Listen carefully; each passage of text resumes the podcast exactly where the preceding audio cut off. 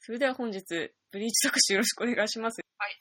じゃあ今回ブリーチ特集ということで、何年越しかわかんないけど、まあブリーチをね、完結させたんでしょさせました。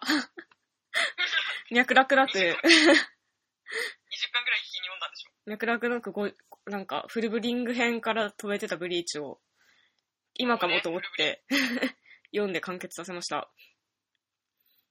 フルブリング編から読んでないってフルブリンググ編から読んでない。 55巻とフルブリング編終わってんだっけ終わってる、なんかあの、てか54巻で終わってる。そっか。そうそうだったっけうん。てかなんか私でも結構まあ、もうブリーチを読んだのが、そうだよねなんかちょうど去年の夏前なので、うまあ、ちょっといろいろ記憶は、あのーなんだろう、飛んではいると思うんだけど、ん。うん。まあ、こっちで補填しながらじ ゃあ、やりましょうか。まあ、ただそのブリーチのあの画集を買って、ああまあ、その画集でちょっとブリ振り返るブリーチみたいなのちょっとやったんだけど、うん。まあ、そんなことだ、そんな程度ね、ちょっと今私のブリーチのうん。記憶っていうのは、 うん、まあいいよ。じゃあ、やりましょうか。もうね、まあ、俺たちのブリーチ特集というわけで。 行くよ、じゃあ。そうやるしかない。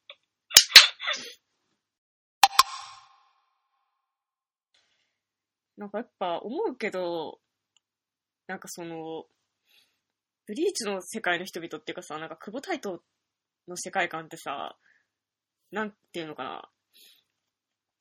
なんか、うーん、なんかね、でん電子の世界っぽい。なんていうのわかるいや、全く意味がわかなんんない。全く意味がわかんない。か、体が、体がないっていうか、 っていうか、そのなんか、そもそも死神がなんか、絶対だからね。そう、死神ってなんかそのなんか、あれじゃん、肉体がなくて魂だけですよ、みたいな話なわけじゃんまあ、そうだね。で、だからその魂だけの、なんか、イチゴとかルキアとかが戦ってて、その、なんていうのかな。だからなんかやっぱ結構、なんかすぐめっちゃ切られて血とかいっぱい出たりするんだけど、なんかやっぱ本物っぽくないんだよね、別にずっと。まあ、おしゃれ出血みたいなね。そうそうそうそう。だからなんか、その、この間なんかその銀のさじの話したときに、なんかこ、こんな、なんか登場人物こんな目に合わせるなんて荒川広広すぎるって思ったって言ったじゃん。そういうのがね、一切ないの、久保大斗に対しては。まあ、でも確かに、あうの、ん。キラ君の胸の真ん中に穴が開いてそうるそうそうとか、そうそう。 もうそれ、最後のやつじゃん。声かけたかっただけや、みたいな。そうそうそうそう、これ突き書きたかっただけ。このめちゃ、めちゃかっこよし絵を描きたかっただけだ、久保大斗先生。いや、もうあそこ本当に最高だよね。本当に最高。もうね、あもうね、久保大斗のなんかもうマットネスさがなんかもうそこに集約されてるよね。知らされてる。すぐ穴開けちゃうから。本当に多分人間の胸に穴開いててもいういぐらい思ってるね。ん。 みんな穴開いちゃうよね、 胸に。本当だよね。私なんかやっぱもうどんどんさ、なんか攻撃が本当になんか斬撃とかじゃなくて、なん、なんていうの穴になってくる。その、なんか、あの、そうじゃん。やっぱでもクイーシーが弓矢だからってことなのかなわかんないけど。それはそうだけど。まあでもなんかそさ、なんていうのクイーシー最後の方誰も弓引いてないじゃん。なんか、れはなんかみんなだって、あれじゃん、あれをなんかああしてこうして残白層的 なあそれ。うそうそうそう、なんかちょっとよくわかんないけど、なんだっけ。てかなんかごめん、なんかすごい、1時間前までは覚えてたのに、もう、もう忘れてしまった。まあ多分覚えてなくても話は通じると思うから。ユーハバッハ、ユーハバッハ。今からね、あそうのラスボスでしょうん。まあガンガンいっちゃっていいと思うけど。うん。なんかネタバレはしますよ。もうみんな、ブリーチなんてあ、そ3年ぐらい前に終わったんだから、今更そんなの気にする人いないよねってことで。れはそれはうんいやさ、やっぱさみんなさ、あの、ルキア救出編を終えてさ、イん。ライラするやつ多いじゃん。おいおい。うん。本当に残念だよね。残念。いや、マジでね、全然ブリーチはね、ずっと面白いよ。面白いよね、ブリーうんチ。いや、なんか、でも、リタイアしちゃう気持ちもわかる。けど、マジなんていうのかな、その、マジででも結構その最後の10巻、クイーンシー編を、なんかやっぱ連載初期からあた温めてたんですみたいなことを久保さん言ってたけど、まあ、すべての設定がだってあそこに向けて作られてるじゃん。そうそうそうそうそう。なんか、アルファベット26文字だから5手13体だったんだなみたいなのもそういうことでしょ。え、そうなのそうでしょ、なんか多分アルファベットが26文字だから13体まで作ったんだと思う。そうでしょ、きっと。え、な、なんでその敵が最終的にアルファベットにするみたいな、そういうことそうそうそで。うそう。じゃないって思ったよ。でもさ、だってドイドイツのアルファベット26じゃないじゃん。え、ドイツなのこれ。え、ドドイツでしょあの、ユーハバッハとか全部ドイツそ語う、まあででしょもドイツ語だけど、え、普通にでも ABC で言ってたから、 ABC じゃない ABC なののかなえ、でもドイツ語のアルファベットって、もね、やっぱあのでも26文字だよ、どっちにしろ。あそっか。うん。まあ、ブリーチがいかにその伏線をなんかまあ、張っていたのかみたいなのは、なんかうんそういう有名なブログ書いてる人いるからそれ見たいな。あ、そうなんだ。なんて人だっけなちょっと待って、名前忘れちゃったけど、うすん。ごいいい人がいるんだよね。そうなんだわ。いや、なんかその、なんていうの、今今までなるべくブリーチのネタバレを避けるように生きてきたから、全然そういうの知らない。まあそうだよね。うん。あ、うん、まあ、てか私はもうなんか敵が最後、なんかアルファベットでやり始めた時に、もう、雲大がこの漫画どこまで進んだ思った思っんだた。 何人出すんだそうあと10回しかないよって。いやー、まあでも、なんか書きたいこと書ききれ、書ききった感じはあってよかったよね。うん。まあまだまだ書けるんだろうけどさ、書こうと思えば。うーん。いやでもさすがにヒツガヤが一回死んでゾンビになって蘇った時と時とか、本当にいや、なんかおもろかった。てか、そのなんか、キラが死んだとき死んだっていうか、その胸に穴開いたときに、あ、もう久保大とこれで行くんだって思って、ちょっと、なんていうのかな、キラくんのファン、これでどんな思いをしたかなってちょっと思ったんだけど、えしかもさ、クラ君さ、うん。そのそのコマの後さ、まともな出番なくないない、ずっとない。72巻までない。ほっといてくれよそう。だし、なんかやっぱどんどんさ、なんか死んでくしさ、あの、アラン、アランカレじゃなくてなんだっけ平子、平子の仲間だった人とかなんかどんどん死んでくじ ゃん。バイザーのね。そう。でさ、もうなんか本当に久保タイとなんかマジでキャラクター大事にしてないなと思って。なんかすげえなんか、うん。アウトレイジと一緒なんだよ。あ、そうそうそう。てかまあだからね、でも、まあいいんだよ。そうでなんか本当に久保タイとキャラ大事にしてないなと思って。なんていうかな、でもその最初に言ったように、なんかあんまこの人たちから肉体を感じないから、あんまショック受けないな、自分に気づいたの。わかんないよ、その、それは自分がティーエイジャーとかだったら、それなりに凹んだかもしんないけど、毎回毎回ね。でもなんか、そうだよね。ヒツが死んだ時、一体何人の女が泣いたと思ってんだよ。 誰が死んだ時ヒマルギン。あ、一丸銀な、そうな。そう、でもなんかその、でももうそういうのもあんまないなって思いながら行って、なんかやっぱ、私の推しはなんかずっとね、10代の頃からブレずに室外投資後なわけですが、あ、もうこいやもうれね、室外もどうなるかわからんなって思ったもん、なんか、あの時に。そうね。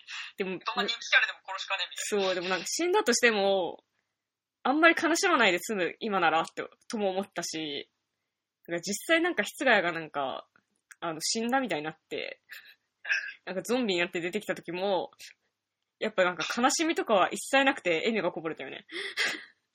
いや、てかさ、なんか私、その、室外に関してうは、ネん。タバレ振ってて、ああ、うんうん。でまあ、ネタバレは踏んでたんだけど、うん、え、どっからゾンゾンビ化からそのなんか、室外が一回死んでゾンビになって大人になるみたいな。ああ、うんうん。 で、なんか、あの、ど、ど、どこまで、なんだろう、その、でも、あ、ネタバレと思って、なんかすぐに記憶消去したから、うん。うん、なんか、一方的になんか、室外ゾンビぐらいの記憶だけあって、あ、そうなんだ。まあ、とにかく、うん。あー、そういうことねー、ぐらいの気持ちで読んだけどね。そうね、なんかやっぱ、本当に人が死にまくるから、うん。なんか別に、まあ、しし死ぬこともあるよね、そう。ぐらいの感じで、なんか最後のうん、10巻ぐらい読んでたね。そうなんだよな。 だからなんか、新しい、なんか、なんていうのかな、室外から取れるって私全部取るけでいる久保大東って思った。褐色が出てきたみたいな。 なんていうのね、本当だよ。室外はどんだけもう、あの、燃えようと踏みは踏み踏み続けそてるんだよ。う。な、な、何形態まで行くんだろう、室外はって思ったもん。 これ、新しい衣装出てきたぐらいの気持ちしかね、 なかった、本当に。いや、本当だよ。パワーアップアイテムを手に入れたみたいな感じそうそだよ。うそうそう。 私なんかでも結そう局いでう、もやっぱ、うん、なんだ、知らない、人気キャラ知らないっていうかさ、そうなんだよな。人気キャラってやっぱなんだかんだ死ぬべくして死んでる から。うん。いやでもさすがに山本源流祭茂国が死んだ時もうおしまいだと思ったよ。え、マジで僕はやっぱ、まあ、茂国は死ぬよなと思いながら普通にスルーしちゃったよな。いやまあ茂国は死ぬ死ぬべくして死んだと思うけうど、いん。やさすがにもうソウルソサイティおしまいだぜぐらいのことは思ったえね。、マジで思った思った。思わなかったな、みじんも。 私やっぱその辺はすごいなんだろう、あの、うんノリいいから、そっか。いや、でもね、楽しんでるから。確か、もうでもやっぱ正直でもうね、乗れないよ。でもね、そこはね、良くないと思う。うん良くないと思うけどね。いや、正直ね、なんかやっぱ、そのさ、なんていうのかな。なんかやっぱその、もう15年前、18年前とかなわけじゃん。もはや、始まったのがね。えだからまあ、ブリーチだって15周年連載したそうそうそう、15年連載したわけだから。だからなんかやっぱね、当時の価値観だな、みたいなとこが結構あるじゃん。例えばまあ、バトル、バトル漫画で、なんかこう、その力対力で、みたいな。そうだね。で、なんかその、結構その、なんていうのかな、あれだよ、あの、まあ、死んだら、死んだか、死んだ世界がソウルソサイティなわけでしょで、人が死んだ世界がソウルソサイティで、イチゴたちがそのルコン街に行って、そのルコン街からソウルソサイティに入るために、花火で行くよね。そう、あの、空角に、そう。まあ、その、今回のふもとみたいな、そうそうそうそ今う。回とソルサイティの間の壁際に住んでる花火師そうそうそう。を空角に頼んで、打ち上げてもらっていくわけでしょ。そうだよ、打ち上げてもらっていくんだよ。なんでなんかあかの、、精霊艇の中って、なんかすごい、あの、幕みたいなのに包まれてるから、あ、幕だっけま、ま、幕っていうか、なんか、シェルターみたいになってるから、精霊艇シェって。ルターだったっけまあ、とにかく普通に突っ込むと、なんか、霊体が弾け飛ぶみたいな感じになるから、あ、そうだったっけだからなんか花火で、なんか、まあその、ま、守られながら精霊艇内に侵入するんだ、お前らは、みたいな。そっかそっか。そんな感じではなかったでしたよね。空からだ。そうだそうだ。なんか、空から、行かなきゃいけないのか。まあでもなんかその、あれだったじゃん、その、レオのいるところが、なんだっけ名前。あれをね、そう、だからレオがいるとこに行くためにもまた花火だったじゃん。そうでしたね。だからそのなんか自分たちの住んでる世界の上にさらに上位の世界があって、それさらに上位の世界があってみたいな考え方がもう古い。まあ確かにちょっとドラゴンボールっぽいかもしそう、なんかそういうのにちょっともうなんかダセえなと思っちゃってね、 なんか、なんかダメだったね。れ ないあのー、んなんだっけ、あの、あの四天王でしょあ、そうそうそうそうそう異。教に行く四天王でしょその前にさ、なんか、あれじゃん。うんなんかさ、あの国会みたいなさ、うん。なんかエヴァンゲリオンのあの、玄道がいるところみたいなさ、 あー、あったじゃん。あのー、 46室なんか46あ室そう46室 ?46 室うん。あのなんかね、あの、目指せってっていうかね、そうなんだよね。あんま出てこなかったのに。なんか、ただなんか、なんか偉そうな人が集まってただけだったりうーん。 いやまあなんか多分いろいろあったのかもしれないけど、生かされずに終わってしまって、とても残念ではあるが。そうだね。なんか本当は設定とかあったのかもしれないし、なんか、久保田先生なら考えていそうな感じがするが、でももうそういうことじゃなくないみたいなことが結構結構起こるし、なんか、 46室をぶっ飛ばして、うんうん。この辺にもなんか偉い人たくさんいるけど、みたいあな。ー、この上に偉いやつもめ、めっちゃ偉いやついるから、みうんたいうんうんうな。ん。 ほんと最強のやつらいるから、みたいな感じで、こう、家ポーンって行っちゃったのがね、ほん本当に面白かった。そう、なんかでもやっぱそのなんか、最強の上にさらに最強キャラが出てきてみたいなのは、ちょっともう勘弁してくれみたいなのがあって、やっぱさ、そういうことだったわけじゃん。うちらがナルトもワンピースも今なくなったのってさ。そんなことないけどね、ナルトに関しては。うーん、てかそのなんか、やっぱさ、うちらすげえジャンプの話さ、このラジオでめっちゃしまくってるけどさ、全くジャンプっ子じゃないじゃん。いそんなにダンスの話した記憶ないけどな。や、したいでしょだってなんか、てかジャンププラスとジャンプの話しかしてない、なんか、え、青フラの話したくないしな。青フラワーの話もしたけど、ドクターストーンの話もしたし、ことあるごとにブリーチの話が出てくるし、なんか、まあお主にあなたがジャンプの話をししましたね。スラムダンクとか。あ、そうね、スラムダンクの話もした。黒バスの話もしたけど、基本聞いてた気がする。まあ、いいいいけど。そう、でも全然うちらジャンプっ子じゃないじゃん。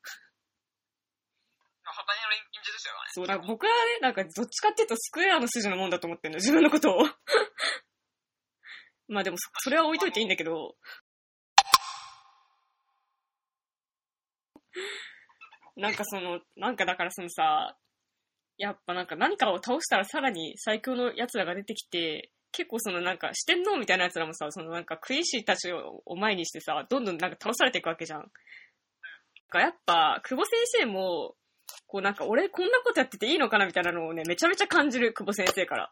てかね、そそれはね、ちょっと、うんその話ちょっとな長くしていいですか長くしていいですよ。 それあの、フレブリング編の時にめっちゃ思ってて、あー、うん俺こんなことしてていいのかなみたいなのはちょっと違うかもしれないんだうんけど、本当にあのあなたもそのブリーチを全部読み合ったならちょっとすごくわかると思うんだけど、うん、うん。なんかその、久保太斗先生がすげえ乗ってる時うんの描く絵とさ、うん。あんまり乗ってない時に描く絵って結構格差あるじゃん。言ってる意味わかるえごめん、わかる。あ、わかるわかる。わかる。すごいわかる。タイプをしなくなる。あの、タイポグラフィーをいじらなくなる。あ、もうそれもまあ、今、いろいろあると思うんだけうど、ん。まあ、そのフルブリング編のなんか全体的なデザインのさえなさとかさ、うん。なんか、もう本当一番最後の、一番最後の最終決戦のイチゴの、なんかデザインもあんまりちょっとの乗ってない感じうんがするしさ、うんうん。なんか、やっぱ本当になんだろうな、すげえ書きてえなみたいなのがさ、めちゃくちゃデザイン乗るじゃん。乗る。このさ、なんか、あの、春水さんたちが、戦ってた人いるじゃん。だよね、銃持ってる人だよね。なんか、最終的になんか太陽の塔みたいな顔になるの。なんか、あどの、っちかっていうとなんか人外のものの方が好きなんだと思うんだよね、久保大先生普通に。ああ、黒土的なね。そう、黒土まゆみが一番好きじゃん、あの人。もうだから黒土が一番なんだろう。そう、黒土もかなり面白かった。でもさ、順順番的にさ、うん。なんか黒土の尺そんないるこの、だってまだ黒土戦やってるよみたいな。あと、あと5巻ぐらいで終わるんだよ、この漫画っていう。そうなんだよ。あと5回目ぐらいでこの漫画終わるのに、なんか1巻半ぐらい黒土やってないこれ。いや、でも僕はずっとその、なんか、あの、久保先生、黒土まゆりが一番好きって言ってたのことをずっと覚えてたから、本当に黒土で、マジで見たことないもの絶対見せてくれるって思ってたから、すげえなんかそこはやっぱ、マジで期待通りで結構嬉しかった。いやー、まあね、素晴らしかったね、うん黒土戦。いや、なんか本当にもう変態だなと思ったけど、久保大と。まあね、てか、あとなんかすげえなんかウイルスとかについては調べてるよね。うっすいや、本当気持ち悪いな。いや、まあいいんだけど、もうね、いや、あんまもう詳細覚えてないんだけど、あの、黒土とネムの、うん。なんかあの、ね、あの、親子。ああね、うん。なんかその、最終的にでもなんか親子みたいなまとめ方したじゃうん、ん。まあまあ。あ、うん。 あそこマジで面白かった。え、でもあれはブラックジャック先生とピノコでしょ要は。あ、そうそうそう、まあそうだね。わかんない。久保太斗先生が手塚ファンとはあんま思えないけど、ブラックジャック先生とピノコの究極系がこれか、みたいなのちょっと思った。いや、ブラックジャック先生とピノコも、まあ、変態っちゃ変態だけどさ、うん。まあ、だからまあ、後ろぐらいことないじゃん、あんまり。ああるっていうか、それはなんか手塚治虫の話になっちゃうからここらしないけど、あ、いや、それはいいんだけど、まあ、それはいい。もういいや。うん。じゃあ、クロスの話終わり。あと、私がすごい、やっぱその、あれだわ、もうクイーンシー編始まって、 うん。あもうこれ見てただけでクイーンシー戦やってよかったんだなって思ったのは、やっぱバンビちゃんのくだりやね。あ、バンビちゃんそれは何その、なんかおん、可愛い女の子がいっぱい出てきて、有料オタク的には嬉しいとかそういうことあの、もちろんそれもあるし、うん。あ、もう、もうなんかすごいさ、あうの、んあの辺の、なんだろう、まあ、そのゾンビのくだりも含めうん。て、なんかもう、ひたすらもう、なんか顔のいい女がずらーっと出てくるじゃん。う ん、出てくる出てくる。この1ページ、うん1。ページでなんか4人ぐらい、その、その、なんか、バンビちゃんとその周辺の子たちがこう、バーンと出てくるページみたいのがあって、うん。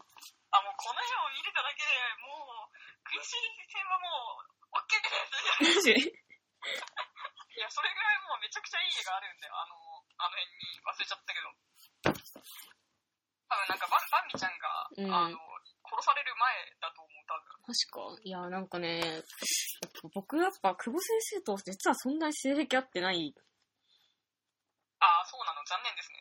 もう本当にでも、あの、まあ、本当にクインシー編をね、まあ、最後10巻分、15分分ぐらい私もまあ一気に読んだわけじゃうんうんうんうん。 ん。まあでもその時にはすごいもうね、私の今の性癖は完全に久保タイトによって作られてると思ったよ。 いや、本当なんかもう、夜市さんがなんか、うん、うんなんだろう、完全解放モードみたいな。うん ういや、もうあの辺も最高だよね。ん。まあなんかでも、うん、予想はできたかな。マジで、もうなんか、いや、まあ予想できたっていうかさ、もうそんななんか全模索がさ、なんかうん今まで妄想しまくってたことをさ、もう完全にです よ。入ってくださったっていう。 もうそれだけでもう、ま、満足なんだが、みたいな。もうそれだけで手に召されますわ。ありがとうございます。いやなんかな、なんていうのかな、その別にいいんだけど、面白いからいいんだけど、僕はなんか別に、夜市さんがなんか、にゃんこ化したとからといって、それで燃えたりとかしないんだよね。それは残念ですね。そう、なんかやっぱ、あ普通にそこ性癖、そうありますね。性癖だと思うけど、なんか別になんか燃えたりとかしない、なんか強くなったなっていう風にしか思思わないんだよな、別に。え、マジで。うんす。げえかわいそうすぎるな。なんてかわいそうなんだ。え、でもなんか違う、そのね、そのブリーチのなんかどういう点に燃え、燃えるかっていうとね、石田雨竜ですね。まあ、ウリュウいいよね。うん。なんかやっぱその久保太斗が書く、なんか微妙になんか主人公にならないやつになれるじゃん、 なんか。まあ、わかるよ。割となんあの。か、え、でも、みんなそうなんていうのかな。うん主人公になれるうん、ポテンシャルはなないけど、うん。そいつでなんか5巻分ぐらい話ができるみたいな。そうそうそう、なんかさ、あれ、あの、ユーハバッハのなんか、あれだよ、あの、右腕みたいなやつのこと覚えてるなんかさ、あの、金金髪の人、そうそう、70巻の表紙のさ、メガネの人だよね。いや、メガネはかけてない。かけてたかなと思ってたけど、かけてなかった。でも、こいつはなんか、メガネかけてそうな感じ。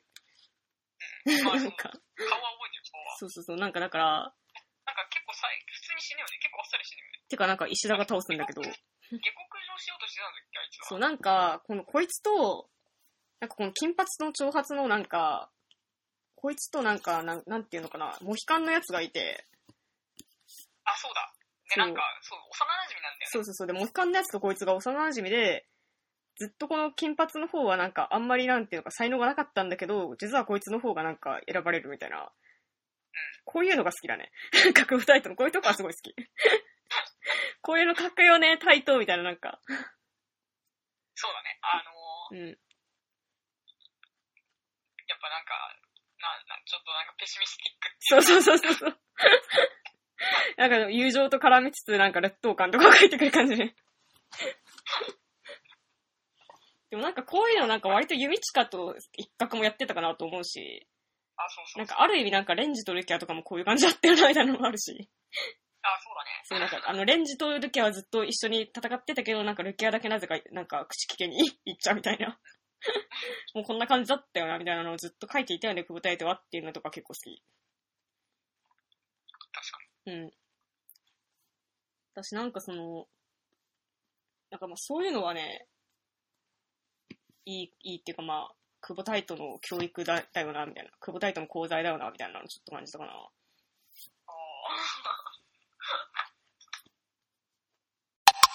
ーブリーチは、なんかやっぱね、絵じゃないよ。この漫画はね、文字だよ。いや、ええでしょ。いや、文字です。あの、だからなんか最初に言ったけど、いやそのなんかブリーチ、あんま肉体がない人たちだから、あんま死んでも傷つかないみたいなこと言ったじゃん。まあそうだけど。それは多分なんか絵絵の重要性よりも文字の重要性が勝ってるからだと思うのね。あ、もう、肉体よりも文 字ですね。概念みたいな、なんか、そうすごい、あもうなんか結構ね、久保大統のお前のなんていうのかな、手は読めたみたいな。結構なんか一気に、20巻ぐらい一気に浴びて、久保大統お前のし、なんていうの、お前がやったことは、あれ、とんとして。そのまるっとおいとしなみたいなのちょっと思った。なんか、なんていうのかな。あの、やっぱね、なんかさ、すげえことが起こったりとかするのを、やっぱ全部説明してくれる。なんか、確かに説明するけど、それがかっこいいじゃん。うん、そう、でも、説明してるけど、全然ダサくないの、それが。もうてか、しかも勉強になるみたいてな。かね、 違う、なんか、普通になんかやっぱ、そこがやっぱ、久保タイトの久保タイト力なんだよ。何を喋ってもかっこよくなるっていう。ポ力。そう、いやなんか声のでもやっぱ説明がうまかったりとか、省略がうまいってことだと思うんだけど、なんかその、なんていうのかな。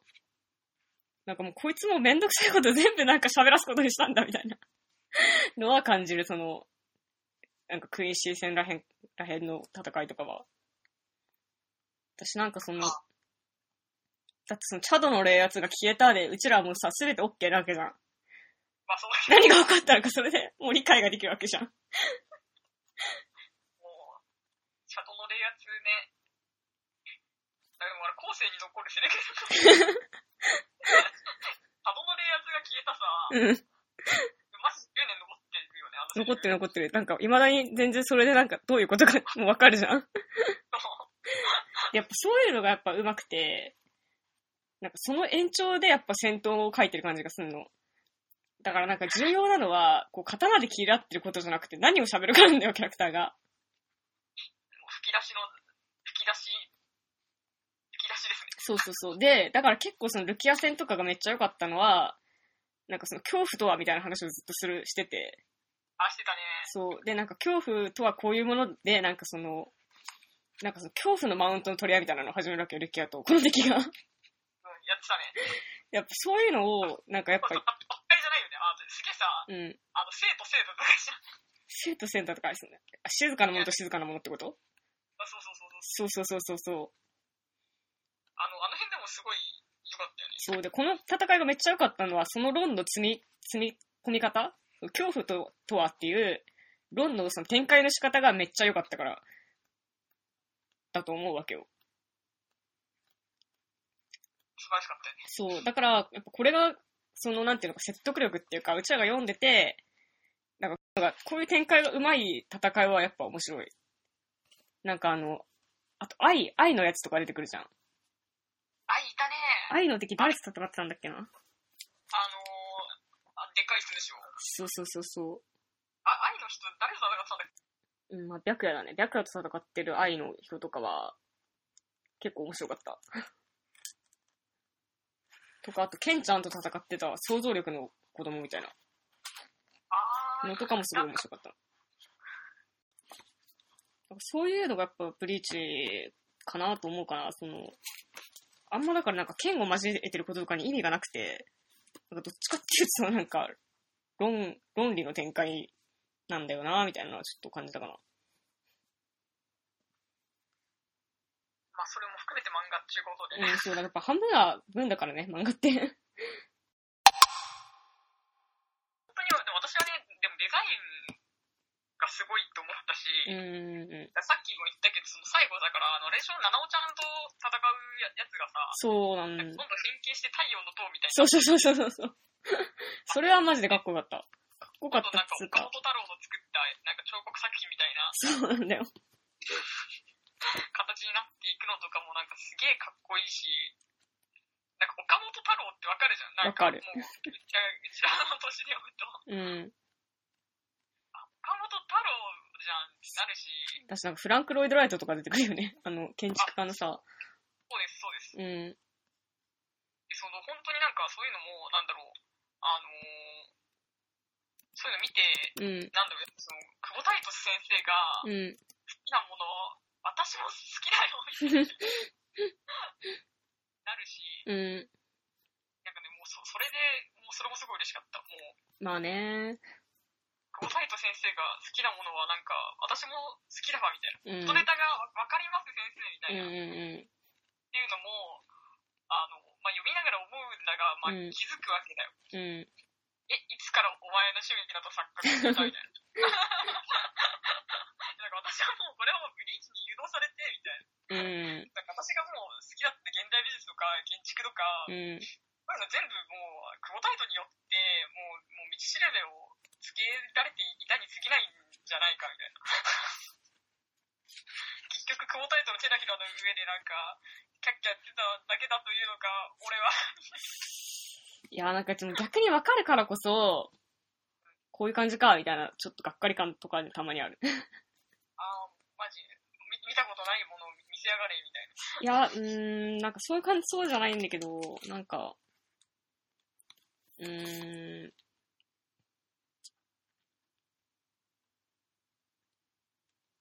なんかまあ、説明したなと思った瞬、思う瞬間とかはやっぱなんか、マジで。うーん、まあいいんだけどね。 なんかあと結構さ、あれだよね、なんか、こういう能力のやつ、他の漫画にも出てきたみたいなのあるじゃん、やっぱもうさ。ありましたっけジャンプってもうなんか、ジャンプの漫画ってなんかやっぱ遺伝子みたいのがあってさ、いや、まあ、それはわかるよ。その、ブリーチの始まりが悠々白書と同じみたいな。あ、そうそうそう、幽遊白書と同じとか、あの、あれ、ゴールド、あれ、ジョジョのやつとか、黒土のなんかやつとか、ジョジョだな、みたいな。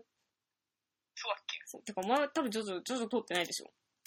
ジョジョまともに撮ってない。なんかでも僕も実はなんかかじった程度しか読んでないけど、ジョジョのあれを久保先生がやるとこうなるのか、みたいな。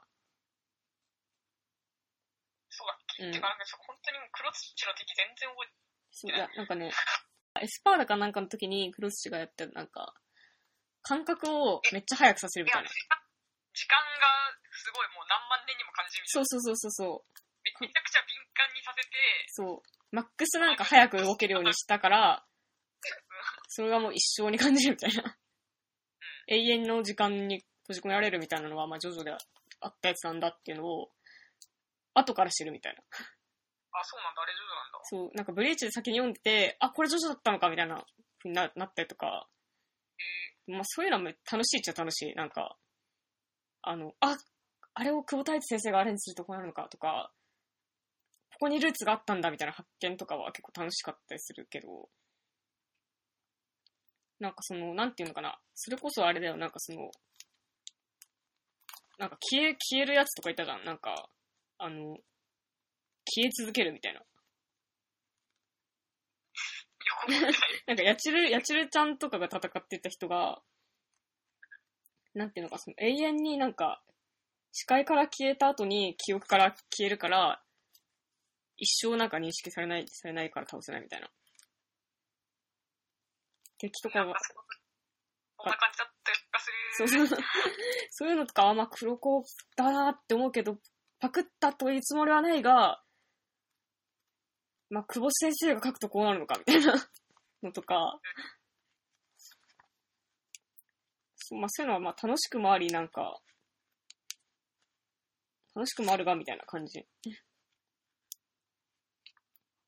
あ、さまあとにかくさ、その、まあ、その、最後の、まあ、クインシーたちのさ、うん、まあ、なんだっけ、見えざる帝国たちがさ、うん。あの、まあ、完全にもうさ、ナチスドイツをパクってるじゃん、もう制服とかああなんか、。そうね。うん。こうで、でもだからさ、でもさ、やっぱもう、ナチスドイツのさ、もう軍服デザインがもう大好き人間だからさ、うん。とにかく、ピンキャラが出るたびにすげえ楽しいの。もう最後の、人戦っていうのは。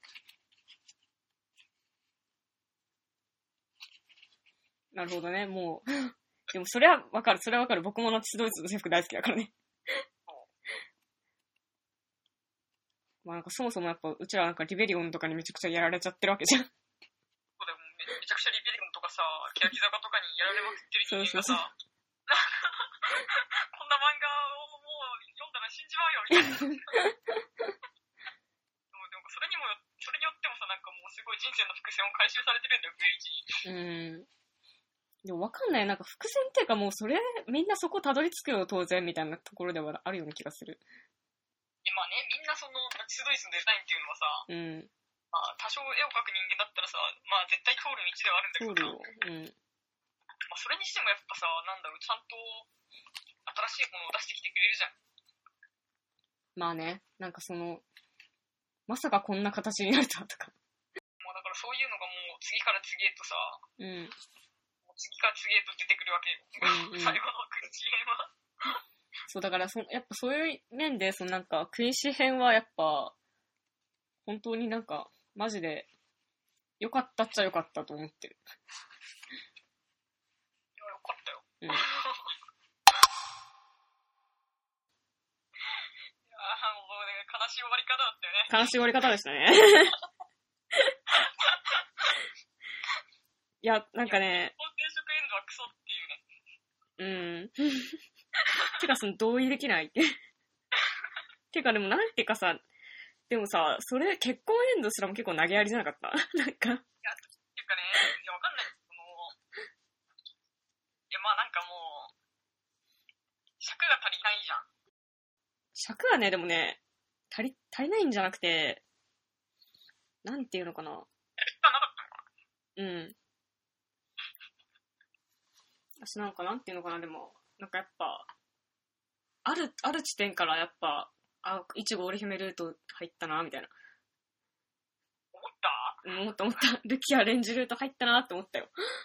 え、全然思わなかったよ、私。嘘っていうか、いや、まあな、なんとなく最後の終わり方は、うなんか聞いてはいたから、ん。うん。聞いてはいたいたが、うん。え、本当みたいな。え、本当だ最よ後。の、最後、さ最後の、あの、もう一番最後の話まで疑いながら読んでたもんね。マジか よ。あんなにだって、さあんなにはいルート入りますって感じだったのに。でもなんか結構、はい、ルート入りますみたいになっても、うん。なんかなんだかんだずっとあれじゃん、なんか、なんだろう。その、やっぱ最後その修行に行うん。くじゃん。あの、そのだから、神、神が4人いるとこまで行くじゃん。行く行く。うん。でなんか、あそこでなんか、ルキアがついてきた時とかうん。に、あれみたいな、いや、いつオリジナルと入んのみたいえ、マジででもな。なんかその後にまなだんかルキア、です。なんか結局さ、最後最初になんかソウルソサイティに行ったメンバーが最初に行くじゃん、レオのとこに。ガンシュと、織姫とサドと、みたいな。あ、そっか。で、さらに、そっから、ソウルサイティでここから合流してみたそいうなそう感じだった。そうそうそう。だから、あ、もうこれはって思った。なんか、織姫ルート入ったな。なんかでも、いや、なんか結局入んないんかーいって思ったんだえ、マジかよね。よ。え、結局でなんか最後の戦いみたいな時もさ、なんか織姫を連れていくじゃん、イチゴはなんか。流れでみたいな感じだったけど。いや、まあだからさ、そそれもさ、なんか、なんだろう、あの、あーなんか、お久保さん、やっぱり、まとめたいんだね、話を、みたいなぐらいに思ってたけど、うん。やっぱなんか、こっからじゃ、なんかすげえ納得いく何かがあるんだろうなとあ あ。ま思ったけど、あね。まあ特になんだろう、やっぱその前の展開が素晴らしかっただけに、うん。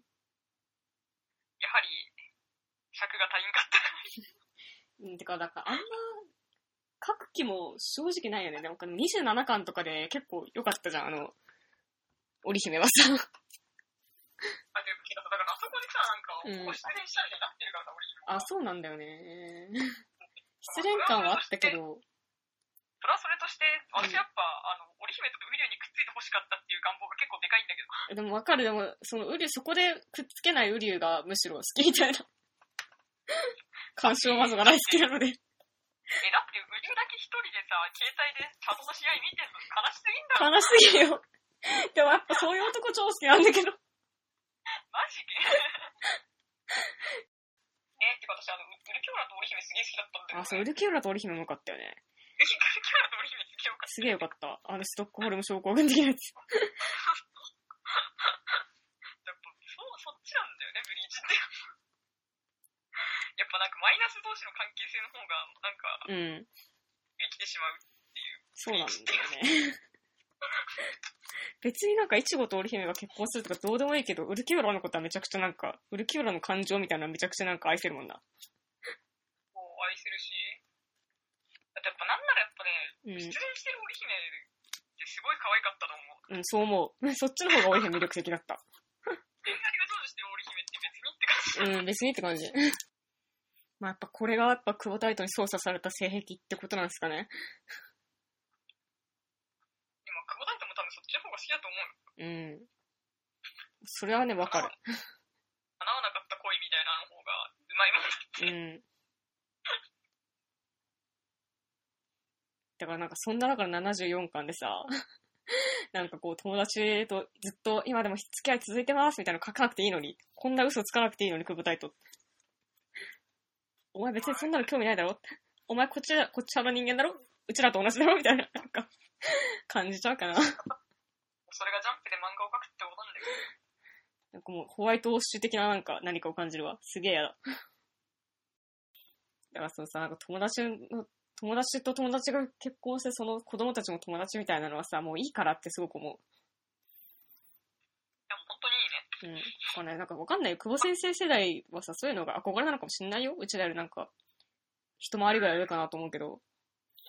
まあ40ぐらいじゃないうん。 ?40 前後みたいな。もうなんかそういうのが、なんかいい、羨ましいのかもしんないけど、僕にそういうのちょっと響かない。全く響かない。僕がなんかあの中で一番好きなのはウリュウだから。 でも正直でもさ、私はさすすげえイチゴとレキは大好きだけどさ、絶対結婚してほしくないって思ってたから、いや、一号とる気はくっつけよってずっと思ってた。マジかよ、ずなんかそういうんじゃないじゃん、あいつらは、みたいな。美しく解散して二度と会わないで別にいいよって思ってたから、だからね、まあそれはそれとしうん、て、その久保イともまあそれはずっと言ってるじゃん、なんか。あの、この二人はだからそういう恋愛関係そうでまとめるのはなんか違うみたいな。そうなの、わからん。インタビューとかは、わからん、読んでない。言ってるんですけど。そうなんいだ。うん、でも本当にそうだと思うよ。嫌でしょ、あいつら結婚したら。や別に。マジかよ。やだよ、なんかその、やだよ。その家庭やだよ。だって、いちごとレキアがお父さんとお母さんの家庭嫌すぎでしょ、どう考えても。いや別に。嫌すぎでしょ、だって毎日喧嘩するぞ、あいつら。い や、いいじゃん、別に。やだよ、そんな家庭絶対やだよ。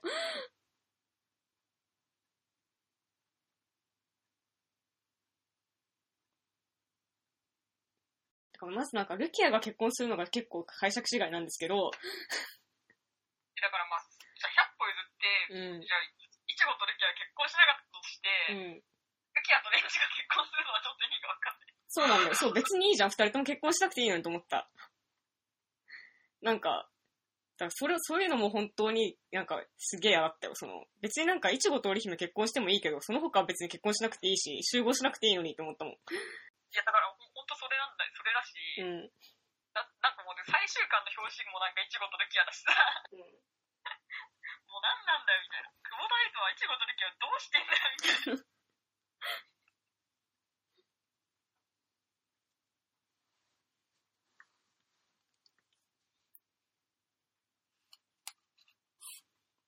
もうララランドでいいのに。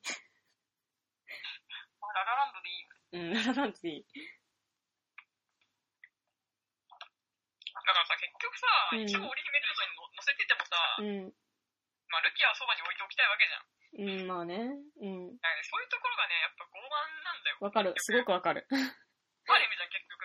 メじゃうん。ん、結局みたいな。まあ、その、またちょっと、いちごと織姫問題に戻るけど、うんうまあ、別に納得はしてない、ないし、ん。うなんかずっと、はぁーみたいな感じで聞いてたんだけど、ん。うまあ、そのブリーチの歌集ん。うん。で、なんか、いちごと織姫の馴れ初めとか決めてたりするんですか的な質問に対して、うん。なんか、久保先生うが、ん。まあ、なんか、いちごと織姫は大学の時に一回付き合いかけて、社会人になってからちゃんと付き合い始めたって感じです。とだけ答えうん。ていて、でもなんか、ちょっとそれを読んだ時に、うん。ちょっとだけ許す許す気持ちは芽生えた。そうなんだ。そファンタうジーっぽくないからなんでうん、なんうん。か、そういうことなら、そういうこともあるのか、みたいな。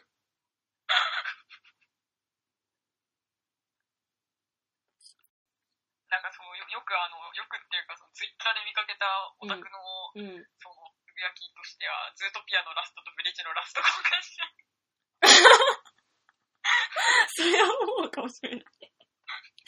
それは本当に思うな。でも完全にやっぱ、クボタイトによって育てられた、もうクボタイトチルドレンと言っても過言ではない私は、うん。って話をしたかったそういう話に尽きるような気がするけどね。ね。なんか、ドイツな、ナチスドイツの軍服だよねとか、フランク・ロイド・ライダーだよねとか、太陽の塔だよねって話をしたかったの。うん、まあ多分そういうのを一個ずつ、うん。言っていったらすごいなんかうん。満足する気がするよね。 あのさ、ザラキとさ、うん野うんうん。花隊長が戦ってるの、もうああれだっけ、クイシー編入ってから、入ってから入ってから、59巻。あ59巻かうん。らか。なんであいつらクインシーと戦争してるのに戦っちゃうんだって、いや、だから修行、修行のシーンで修行のシ修行だからだけーど。ン。 うん。あ、なんかマジで最高だった。あの、マジで超かっこいい宇野原さんの絵があるから最高だなと思って。もう、あの辺極まってるよね。うん。私なんかずっとこれは温めてたんだろうな、みたいなな感じだから。もうあ宇野花死んじゃう。ケンパチが殺す。なんか本当あれによって性癖歪められてる人たくさんいると思うんだよね。そうなの。なんかエロいんだよね、ここ。やっぱ。思った。これ、この戦いエロいなって思いながら思ったわ、普通に。そう、だから、あうんの、だからそう、結構、だからみんなその、ブリーチについていき続けた、まあもう結構みんないい年した大人たちがなんか、うん。なんかあそこでままた死ぬみたいな。俺、俺の人生はこれに続いていたんだってこと。うん。謎の伏線回収されて、なんかみんな性癖が、もうあそこで歪むというか、歪んでいた性癖になんか、手下ぎりみたいな感じなのかもわかんないですけど。株隊長の手のひらの上だったんだと。え、でもなんかやっぱ本当に、これはすごいよくって、なんかその、なぜならなんか二人が本気で殺しちゃってるから。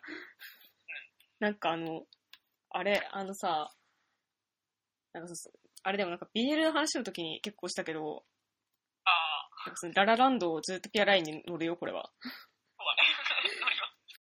だからそのなんかすげえ、宇野原さんがザラキと同じかそれ以上ぐらいにつ強くて、なんか本気で戦えるみたいな。みたいなのはめちゃくちゃなんか、いいなと思ったよ。 し、なんかやっぱそのザラキもなんか師匠、師匠みたいな感じなわけじゃん。ちょっと違うかなと思うけどなんか。まあ、そのね、だってザラキはもう本気で戦えうる相手がいなかったわけだからんね。ずっと。。アイセンって最後どうなったんだっけえ、アイゼンはね、なんか未だにずっとね、捕まったままだけど、なんかそう、最後のやっぱ、最後の対戦みたいな感じで、なんか、俊介さんになんか、ちょっとお前、なんか、だ、なんか、連れ出されるみたいな。封印は完全に解かれないけど、口と、なんか右手、右手だけで、なんか全部破壊する。そう そうそう、なんか、足首と口と 左目だけ解放を解かれるみたいな。アイセン強すぎるね。そうでもなんかその、冷圧だけでなんか全てをなんか、 とか、なんかその、結局そのなんか、ユーハバッハが降りてきて、なんか、その高速具みたいなのが砕いてくれて、 なんか、割となんか、戦えるようになるなるんだけど、なんか結構最終的にだからアイゼン、アイゼン頼りで勝ったみたいな感じはある。なんかそのアイゼンがだから幻覚を見せられるみたいな感じだから、そのなんか自分をイチゴだと思わせてみたいな。あ、そんなユーこハとバッも。ハの隙を作りみたいな。そんな勝ち方でしたよ。まあ、いいんだけどね。そううん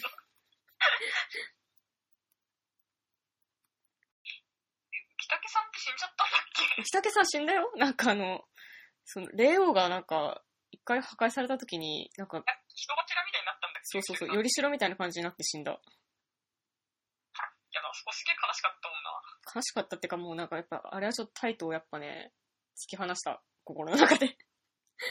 あ、そんな心ないことするんだ、タイトって、って結構思っちゃったかだって北家さんがあんなことになんなかったら、ら。なんか、ルルキア隊長落ちになんないじゃん。 まあななんかあんなになんか素敵な人を浮き竹に感情移入してるファンもいっぱいいるだろうになんかそっかーみたいなのちょっと思ったからあと私、あの、その神の話散々したけどさ、うんあの、やっぱあの、D、DJ のやつ結構好きだったんだよね。ああうんてか DJ オズマねなんか、うんやっぱ、あのなんで久保田悦先生こんなにラップが上手いんだろうえそんなラップしてないよあいつあんま踏んでなかったと思うけどマジで。うんなんだっけしまいにしまいに3枚2枚 やはいどうも2枚やおうえつ1、2、3、姉妹やもう、そうそうそう。ちょっと待って、今、何巻だまあなんかそういうやっぱ歌みたいのをさ、パッと作れる能力。半端じゃねえよ。うん。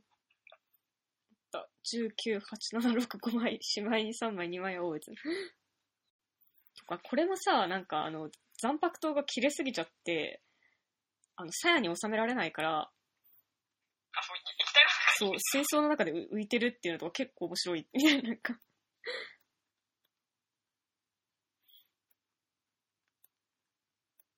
師なんだっけここの人。いや、なんか残白糖を作った男だね。あ制作者。そう、だからなんか、最初のなんかなんもない残白糖みたいな。は、こいつがなんか作ってみたいな。司会、司会とかは各自でカスタマイズしてみたいな、なんかそういう感じ。いや、あとなんか、あとその、クイーンシガーの敵でもう本当、あの、致命的だぜってずっと言ってるやつって最後どうなったんだそっけうそうそう、致命的なやつが、そう致命的なやつが、あの、あれ、キスケさんたちと戦ってたやつで、あ、そそう、うだっけなんか結構なんか、なんていうのかな、弱キャラみたいな。あ、そう、弱キャラじゃなくて実は最強キャラだったそうそう、なんか三下感が、三下感をも持って出てきて、なんかずっと割と逃げてるみたいな。なんか、なんかすげえかっこつけの花だろうみたいなそうそ感じで。うそう。で、なんか結構でも、なんか、あの、こいつがね、すげえ決定的なことを言うんだよ。 なんかその、久保太一先生が、俺これやってていいのかなっていう思いが見えるみたいな、ことをすげえ話したけど、その、なんか、あの、あれなんだよね。どこだっけな。なんかその、なんかこう、力対力のバトルは嫌いってことを言うわけ。あれ、言ってたね。そういうのとかマジでなんかもう、ラップ批判みたいな感じが そう、ジャンプ批判みたいな。 だからさ、なんかそう、すげえ、なんかドクターストーンの話をこの間した時もししたしたけど、なんだっけ、そのファンタジーをね、 なんか、やらないみたいなのは、その、ジャンプ批判だろみたいな。そうそうそう。 そういうのがやっぱ、久保先生もなんか今更方向転換できないけど、感じてたんだな、みたいなのを感じられて結構つ、久保先生の辛さみたいなのをね、勝手に想像してた。いや、しするよね、やっぱ。やっぱリリシャっていうか、やっぱ久保大とやっぱ、もうそろそろなんか、講談社とかに行って漫画描いてもいいんじゃなもう別に、もういかな。バトル、バトルでこれ以上やりたいことななくないみたいな。 どうすかみたいな。いや、やっぱ本当講談社とかでさ、うんあの、バンド漫画描こうよ。あ、そう、まあバンド漫画とかいい、いい塩梅かもしれないね、確かに。そうだよ。もう女子高生ロックバンドとかややってほしいな。うん。そんなんでんだよ。私もう久保先生だから喋ることが全ておしゃれになるから、そうだよ、あんなに歌詞書けるんだからさ、そう。もうバンド漫画やってほ しいけもうど、全然それでいいと思う。なんかね、小島水色についてだけちょっとだけ話したいことがある。まあ水色についてはね、全然まだまだ話作れそうだからね。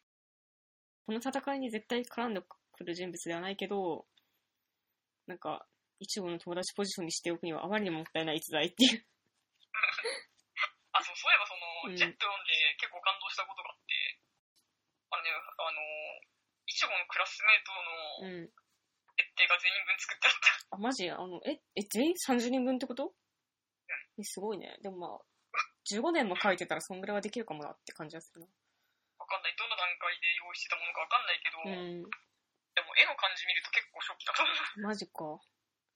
でもなんか確かになんか、なんか最初の扉絵で平子とか普通にいるんだよね。なんか、知ってるあそうそう、そそうなんだ。うん、知ってる知ってる。それは結構平子出た時から話題になってたじう。うゃん。ん。だからなんか本当はこの辺の人たちがなんかもっとメインになる話だったんじゃないのかな、ブリーチみたいなのはちょっと思うよね。あー、そのソウルサイティ編こそが、みたいな。う選んで。ん、 なんか、そんな感じはちょっとしちゃう、なんか。本当はなんかもっとい、いちごとウリュウがなんか敵対し合うような感じだったのに、こういう風になっちゃったのかな、みたいなのをちょっと読んでて思った。 まあ確かに、これはそうかもしれん。うん。実写版ブリーチの話とかします。ああ、いいっすけど、水色出てくんの水色っぽいやつが出てくるぐらいかな。なんかその、水色ってさ、なんていうのかな。あの、あれだなと思って、遠いだよね。あー、の遠い、か上条 上条。、上条上条は、上条淳をめっちゃ感じる水色から。あ、そうなんだ。感じないなんか。私は本読んでないの買ってきたくせに。え、マジうちにあるから普通に読んだけど。私が買った遠いでしょ。うん。なんかこれ、これじゃんみたいな。ブリーチの最初の頃の感じこれじゃんみたいな。 なんか、思 ったかな。なんか、なんか謎だったんだよ。そのブリーチだにだけあるおしゃれさは何なんだみたいな。ナルトとかワンピースにはないけど、ブリーチにだけあるこの空気何みたいな。サンデーかみたいな。 小学館かみたいな。そういうことだった。ドラゴンボールにもなかった、なかったし、なんか、富樫さんもこここまでの感じじゃない。な、なんだったんだこれはみたいな。上条さんかみたいな。なんかこ、水色さ、なんかさ、すげえ親がなんか適当な感じでなんか、まあ、常にいないみたいな。そうで、なんかお姉さんとか、お 姉さん家で住んでるみたいな、なんか、中学生なのに、みたいな。おーいみたいな。ちょっとみたいな感じだけど、でもなんおか、前当の方の中学生が俺か。そう、でもなんか、当時もそんな感じなんだよね。確か。これかって思って。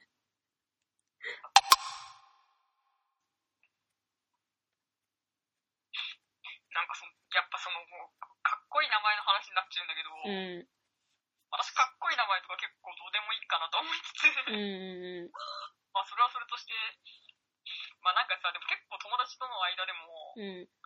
あの、かっこいい名前の話になることが何回かあって、あんじゃん、やっぱ。そのために絶対必ずグリムジョー・ジャガー・ジャックっていう名前があー、かっこいいよね。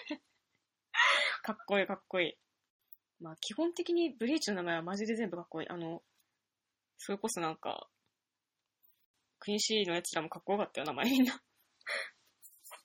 タカナだから覚えられそう、カタカナだから覚えられないけど、出てくるたびに一応かっこいいなと思った。なんか、バンビエッタとか、バンビエッタバスターバインとか。ないバンビちゃん、バンビちゃんさ、うん。すごい美味しかったよね。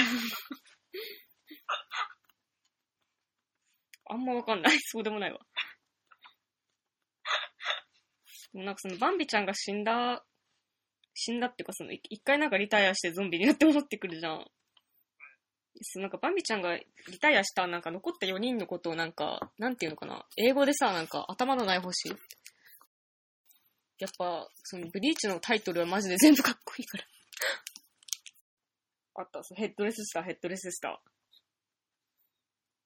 ザ・ヘッドレス・スターって言うんだよ。そのなんか、バンビちゃんがいなくなって、なんか女4人残るじゃん。だからでも結局あれでも下克上されたんじゃなかったっけうーん、どういうことだったんだっけなんか、食いしん坊の子がなんか最終的にすげえ強くなかったっうけん、強いこいつは、なんか、あとなんかその、男の子が、そうそうそう、なんかゾンビにできる。そうゾンビにできる子がまあ男の子だそうそうそうそう、うん。ったわけじゃん。で、なんかそ、そいつに殺されちゃうんだよね、バミバミちゃんは。そうだったかなちょっと、今確認してます。いや、その、久保谷とかたまに繰り出してくる男の子、マジでいいよね。 うん。ルピとか超好きだったんだよな。こうね、ルあフィなんかねね。あいつ結構人気だったのに、まあ死んだよね。マシんだけど。あ、でもなんか生き返ってたよね、クルツシーのおかげで。そうだっけアルピいるって思った覚えがある。生き返ったんだっけ、あいつ。うん。あとなんか、ルキも好きだったし、なんか同時期ぐらいに出てきた、うん。なんかちょっと、ショタっぽい感じの、無口な子がいたじゃん。いたかな日本語が不自由な感じの、あ、いたいたいたいたいた。うん。おじさんと戦ってた子うが、ん。あの子もすごい好きだったうんだよね。ん。まあ死んだけど、 まあなあ、アランカルだからななんかすごいおしゃれにこだわるさ、そうそうそうそう。おしゃれな女が一番いい女だっていうさ。えなんかでもあの辺とかはね、うん。なんか散々おしゃれでいじられてきた久保大斗先生のなんか、あ、そうね。でも着替えを感じた記憶がななんとなく残ってる。そう、だからそういうなんか一瞬なんか何でもないようなセリフで、ポロッとこぼれる久保先生の本音みたいなのがめっちゃ好きで、なんかあの、ウリュウの父親がなんかで、あれ、一心と一緒に出てきた時に、覚えてるあああの、ウリュウの父親とさ、あの、黒崎一心が、なんか一緒に出てきた時にさ、ウリュウの父親がさ、なんか自分の父親のことをけなすの。そうだっけそう。だからそんなこと言うからお前、息子と仲悪いんだよ。みたいなことを一心が言うの。えー、そういうのクソ面白かったとか、そういうのがクソ面白かったりとかもしたかな。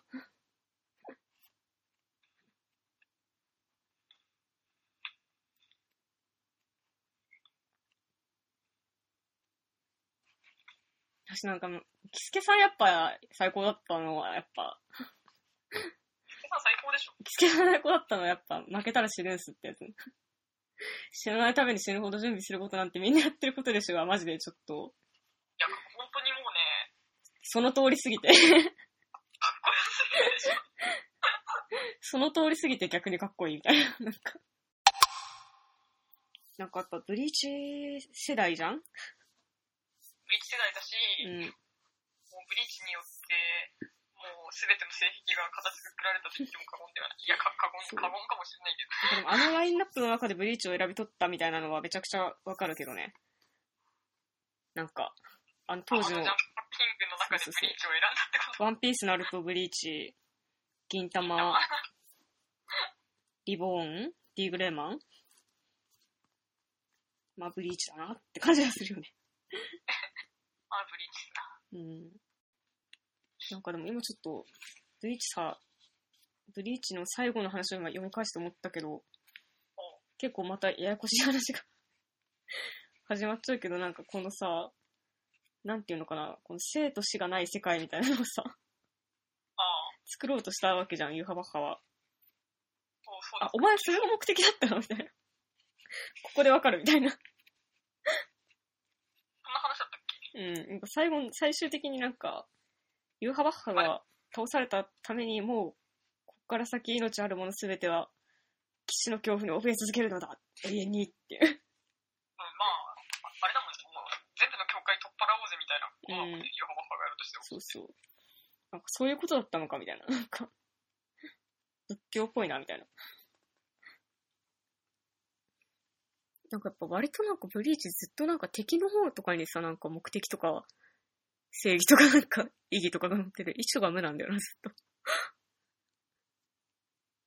あ、その目がいいじゃないですか。うん、その分は愛してたし、それがブリーチだよねって思うけどね。私、そのなんかさ、イチゴってさ、目的ないんだよ、僕なんか。なんか、まナあ、明ル日トか、的なね。ん もう、あ、もののけ姫の明日か様のような、あ、なんか僕はベルセルクのガッツと思ってる、思ってたけど。そうだっけうん、なんかその、夢、夢とかないんだよ、その、だから、ナルトだったら火影になりたいとかさ、ルフィだったら海賊王になりたいとかあるのに、ないんだよね、 イチゴは。ないね、確かに。ずっとないんだよね。なんか、とにかく守るみたい。守そうそうるそうそうなんか何かあった時に、守れるだけ強くなる。そうなんだよね。ただそれだけのためにうん。頑張り続けるっていう。まあ、でもなんか日の英治もそうだったかなって感じはするし、なんか。まあ、それに8件だってそうだと思うけどね。そう、だしなんかやっぱ、エドとアルも割とそうじゃそうなんだよな。なんか、なんていうのかな、そエドのと、ある、エドとあるは目標あるじゃん。てかまあ元の体に戻るはさ、なんていうのかな、その出世したいとかじゃないわけじゃん。なんか、あの、まあね、一番偉くなりたいとかそういうことではないわけだから、マイナスの状態からゼロに戻してくれる。そうそうそうそう、エドとアルの場合はね。なんかそのでもエドとアルの場合はまだ、その元の体に戻るっていうさ、明確な目標があったし、なんかすごいなんか、ちょっと違うかなと思うんだけど、イチゴは本当にないんだよね、 何も。まあ、一応はない。ただのイケメンだよ。そうなんだよね。でもなんか、だからこそ逆に、ハマれたのかもしんないよね。なんか、木陰とか言われても全然ピンとこないじゃんそのムっぷりが良かったんだよ。一応そう、そのむっぷりがね、やっぱね、良かったんだろうなって感じはすするね。そのムっぷりが良かったよ。うん。なんかすげえさ、いちごうちらあんま好きじゃなかったじゃん。いや、私イチゴ好きだけいど。やでもなんかさ好きなか主人公の時にさ、なんかいちご19巻ぐらいまで別に好きじゃなかったって言ってたじゃん。僕が。まあね、これやっぱ、えーって感じだった。そう、お前のだって推しはキスケさんだしさ、僕の推しはひつだったしさ、なんか、だからやっぱその、いちごの目的のなさみたいなのが、今一番おすすめポイントだったのかもしれないね。 なんかこう、仲間とか友達とかを守りたいみたいなのはわかるんだが、みたいな。そういうことだったのかもしれんね。